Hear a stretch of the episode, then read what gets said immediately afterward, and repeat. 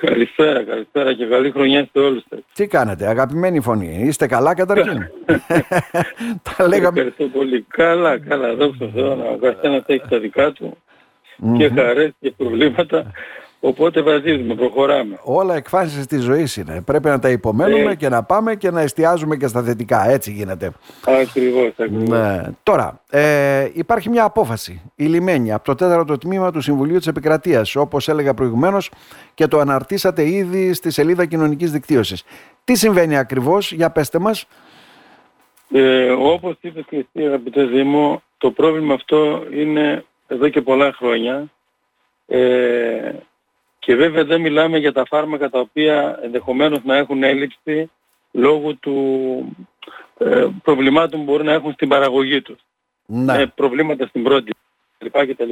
Μιλάμε για τα φάρμακα τα οποία έρχονται απ' έξω και επειδή στις μητέρες, ε, στη μητέρα πατρίδα, στη Γερμανία ή στη Γαλλία ή στην Ιταλία είναι ακριβότερα τα φάρμακα αυτά, τα επανεκτάγουν οι φαρμακαποθήκες. Ναι, για να κερδίσουν περισσότερα. Αυτό το πράγμα, ναι. αυτό το πράγμα μας ε, τυραννά εδώ και πολλά χρόνια. Τελευταία βγήκε τα τελευταία δύο χρόνια το Υπουργείο Υγείας έβγαλε απογορευτικά τα οποία δεν τα ανερούσε σε σύντομο διάστημα, τα κρατάει ακόμα δηλαδή. Προσέφηγαν ο στήλογος, ο Πανελλήνιος Στήλογος Φαρμακοαποθηκαρίων στο Συμβούλιο Επικρατείας να ακυρωθεί η απόφαση του ΕΟΦ και του Υπουργείου Υγείας ε, το ότι απαγορεύεται η εξαγωγή αυτών των φαρμάκων, των ελλειπτικών φαρμάκων και βγήκε η απόφαση του Συμβουλίου Επικρατείας και είπε ότι πρώτα πρέπει να καλυφθεί η εγχώρια αγορά, οπότε πολύ καλά έκανε το Υπουργείο και το ΕΟΦ και απαγόρευσε να, ναι. την εξαγωγή αυτών των φαρμάκων. Αυτό, δεν είναι κατοχυρωμένο και νομικά για να καταλάβουμε ότι δεν είναι δυνατόν να φεύγουν όλα για εξαγωγές και να έχουμε ελλείψεις στην τοπική αγορά. Ακριβώς. Και μάλιστα το Συμβούλιο Επικρατείας στην απόφασή του εκτός από τα φάρμακα που είναι ελλειπτικά ε, βάζει ε, ας πούμε το υπογραμμίζει ότι ακόμη και αν υπάρχει υπόνοια ότι μπορεί να δημιουργηθεί για κάποιο σκεύασμα ε, υπάρχουν ας πούμε ενδείξεις σοβαρές ότι θα δημιουργηθεί έλλειψη μπορεί ε, το Υπουργείο Υγείας και ο ΕΟΦ να προχωρά σε τέτοιες ενέργειες απαγόρευσης δηλαδή ε, εξαγωγών. Δηλαδή ε, μπήκε ε, το Συμβούλιο Επικρατείας ακόμη πιο επιθετικά για να διασφαλίσει την κυκλοφορία των φαρμάκων αυτών στην ελληνική αγορά και μετά να μπορεί κάποιος να τα βγάζει έξω. Να, πολύ σωστή απόφαση.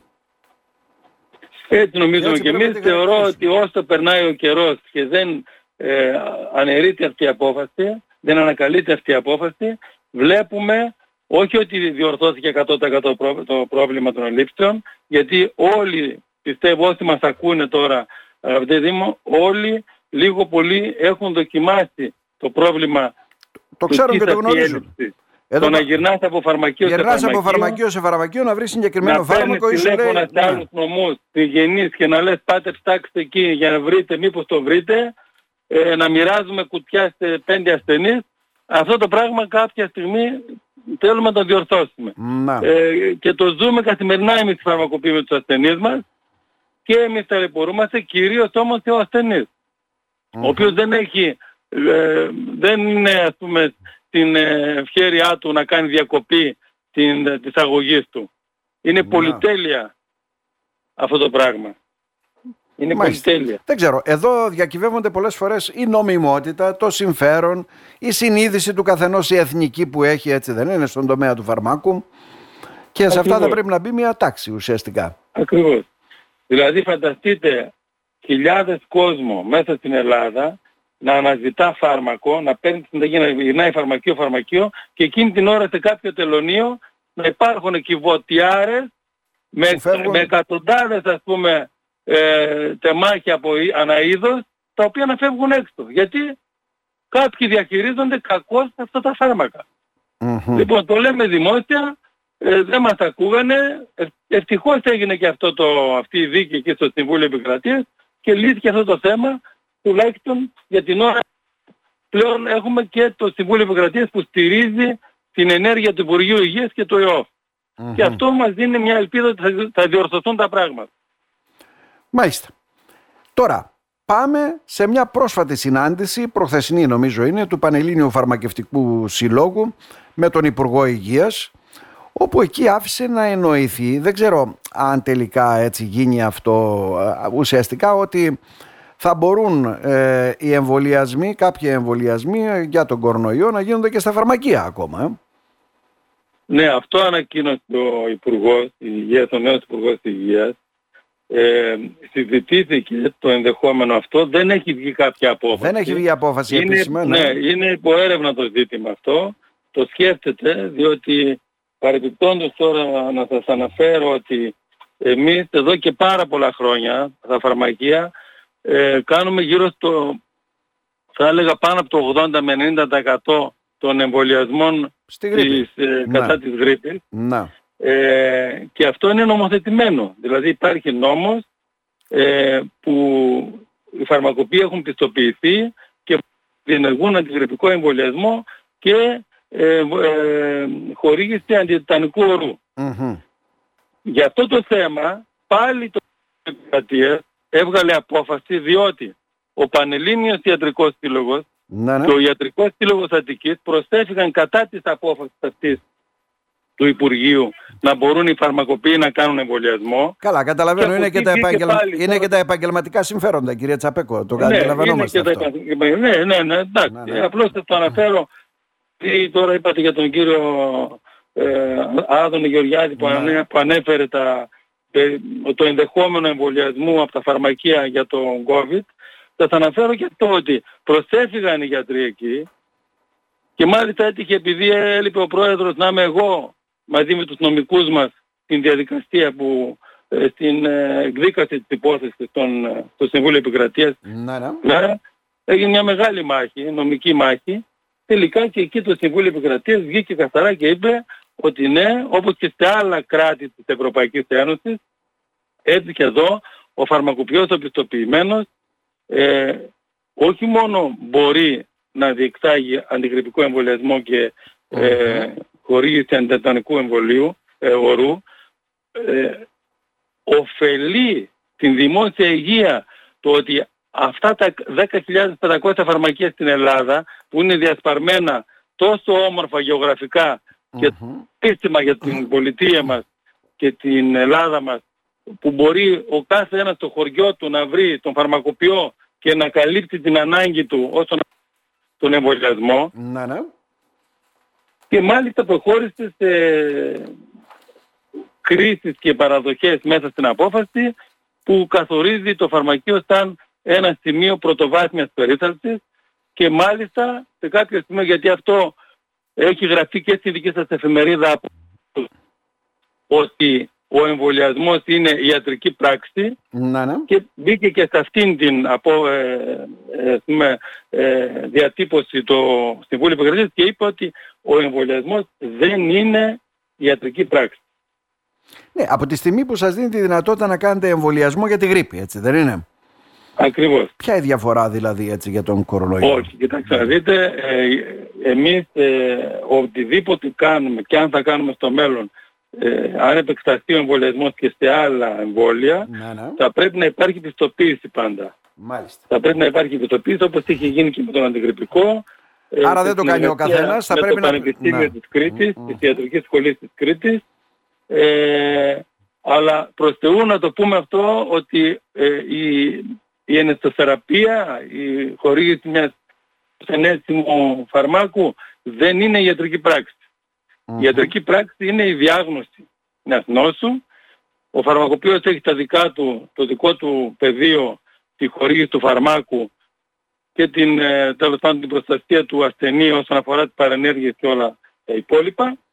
Όμως η θεραπεία και η χορήγηση, ε, ε, η διενέργεια ενός εμβολιασμού σήμερα και με τη βούλα του Υπουργείου και με τη βούλα του ΕΟΦ και με τη βούλα του Συμβουλίου Επικρατείας δεν είναι ιατρική πράξη.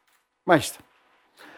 Γιατί εδώ που τα λέμε δημο, δηλαδή οι νοσηλευτές και οι νοσηλεύτριες που είναι ένα πολύ χρήσιμο εργαλείο και κομμάτι μέσα στη δημόσια υγεία και στους επαγγελματίες δεν κάνουν ενέργεια γιατί είναι γιατροί. Ποιος κάνει την ένεση στα νοσοκομεία και στα Καλά, Όπου υποτίθεται την κάνει ο γιατρός, αλλά εντάξει. Υποτίθεται την κάνει ο γιατρός, αλλά δίνει εντολή και την κάνει νοσοκόμα. Όχι, όχι. Έχει δικαίωμα ο νοσηλευτής να κάνει την ένεση. Δεν είναι, δεν είναι ιατρική πράξη. Μάλιστα. Η ιατρική πράξη είναι να αποφασίσει ποιος θα τον αποφασιστεί από κάποιον τρίτον εκτός γιατρού να γίνει να, ναι. να χορηγηθεί ένα φάρμακο. Άρα, δύο σημαντικές αποφάσεις του ΣΤΕΜ. Και πιστεύω ότι αυτό ε, ε, εμάς δεν μας ενδιαφέρει μόνο ας πούμε ε, να προασπίσουμε τα συντεχνιακά μας συμφέροντα. Ε, βλέπουμε ότι έρχεται η ίδια η ανάγκη της όπως γίνεται και στην υπόλοιπη Ευρώπη που εκεί τα πράγματα είναι ακόμη και πιο καλύτερα όσον αφορά ε, τη δόμηση της υγείας που έχουν εκεί.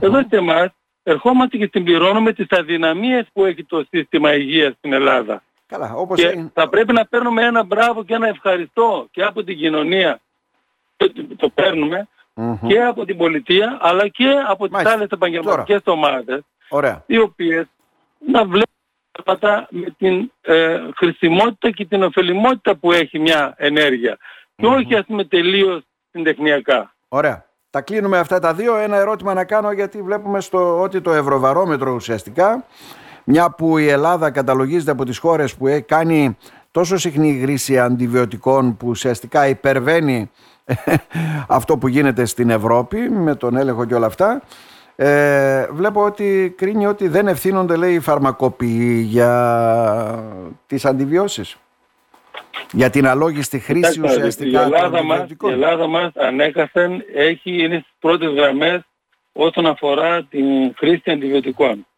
Την αλόγιστη χρήση αντιβιωτικών. Ε, η αλήθεια είναι ε, ότι το Ευρωπαϊκό που είναι μια υπηρεσία μέσα στο Ευρωπαϊκό Κοινοβούλιο και διενεργεί έρευνες, δημοσκοπήσεις, μελέτες σε διάφορα θέματα, μόνο του υγειονομικού κλάδου, ε, έχει κάνει τώρα τελευταία μια έρευνα και είδε για την Ευρώπη μιλάμε, όχι για την Ελλάδα, για την ναι. Ευρώπη ότι η, ευθύνη δεν είναι στο, στον φαρμακοποιό το ότι υπάρχει αλόγιστη χρήση φαρμάκων. Για την Ελλάδα θα σημειώσω εγώ το εξ... Μέχρι πριν τρία χρόνια λεγόταν, ακουγόταν από διάφορες ας πούμε μεριές ότι ξέρεις τη φαρμακοποίηση δίνουμε τα αντιβιωτικά αλόγιστα κτλ. Εντάξει, τα αντιβιωτικά με συνταγή δίνονται όλα τώρα. Τα ναι. χορηγούμε ναι. μόνο με ηλεκτρονική συνταγή. Ε, βέβαια, τώρα έτσι. Για ποιο λόγο είμαστε πάλι στις πρώτες γραμμές της κατανάλωσης αντιβιωτικών. Αυτό ρωτάω εγώ. Mm-hmm. Μάλιστα. Ενώ εδώ και τρία χρόνια δεν φεύγει αντιβιωτικό χωρίς να υπάρχει συνταγή. Χωρίς να υπάρχει συνταγή. Είναι ξεκάθαρο αυτό. Ναι. Όχι η ηλεκτρονική. Μάλιστα. Και πάλι είμαστε πρώτοι στην κατανάλωση. Άρα λοιπόν πρέπει να αναζητηθούν αλλού οι πηγές της υπερκατανάλωσης των αντιβιωτικών ναι, ναι. και όχι στον φαρμακοποιό. Ο φαρμακοποιός δεν κάνει τον γιατρό, ο φαρμακοποιός συμβουλεύει τον και καθοδηγεί τον ασθενή, έχει πρωτοβάθμια περίθαλψη όπου χρειάζεται, πρώτες βοήθειες όπου χρειάζεται και εκεί που σταματούν οι δικές του αρμοδιότητες καθοδηγεί τον ασθενή να πάει στο γιατρό, στο νοσοκομείο ή όπου αλλού χρειαστεί. Κύριε Τσαπέκο, να σας ευχαριστήσουμε θερμά. Να είστε καλά. Και εγώ και χάρηκα πολύ που μιλήσαμε αγαπητέ Δήμο. Όποτε χρειαστεί, ό,τι χρειαστεί στη διάθεση. Την καλησπέρα μας από το Ράδιο Χρόνος και καλή χρονιά. Καλά, καλή χρονιά. Καλή Αυτά. Χρονιά.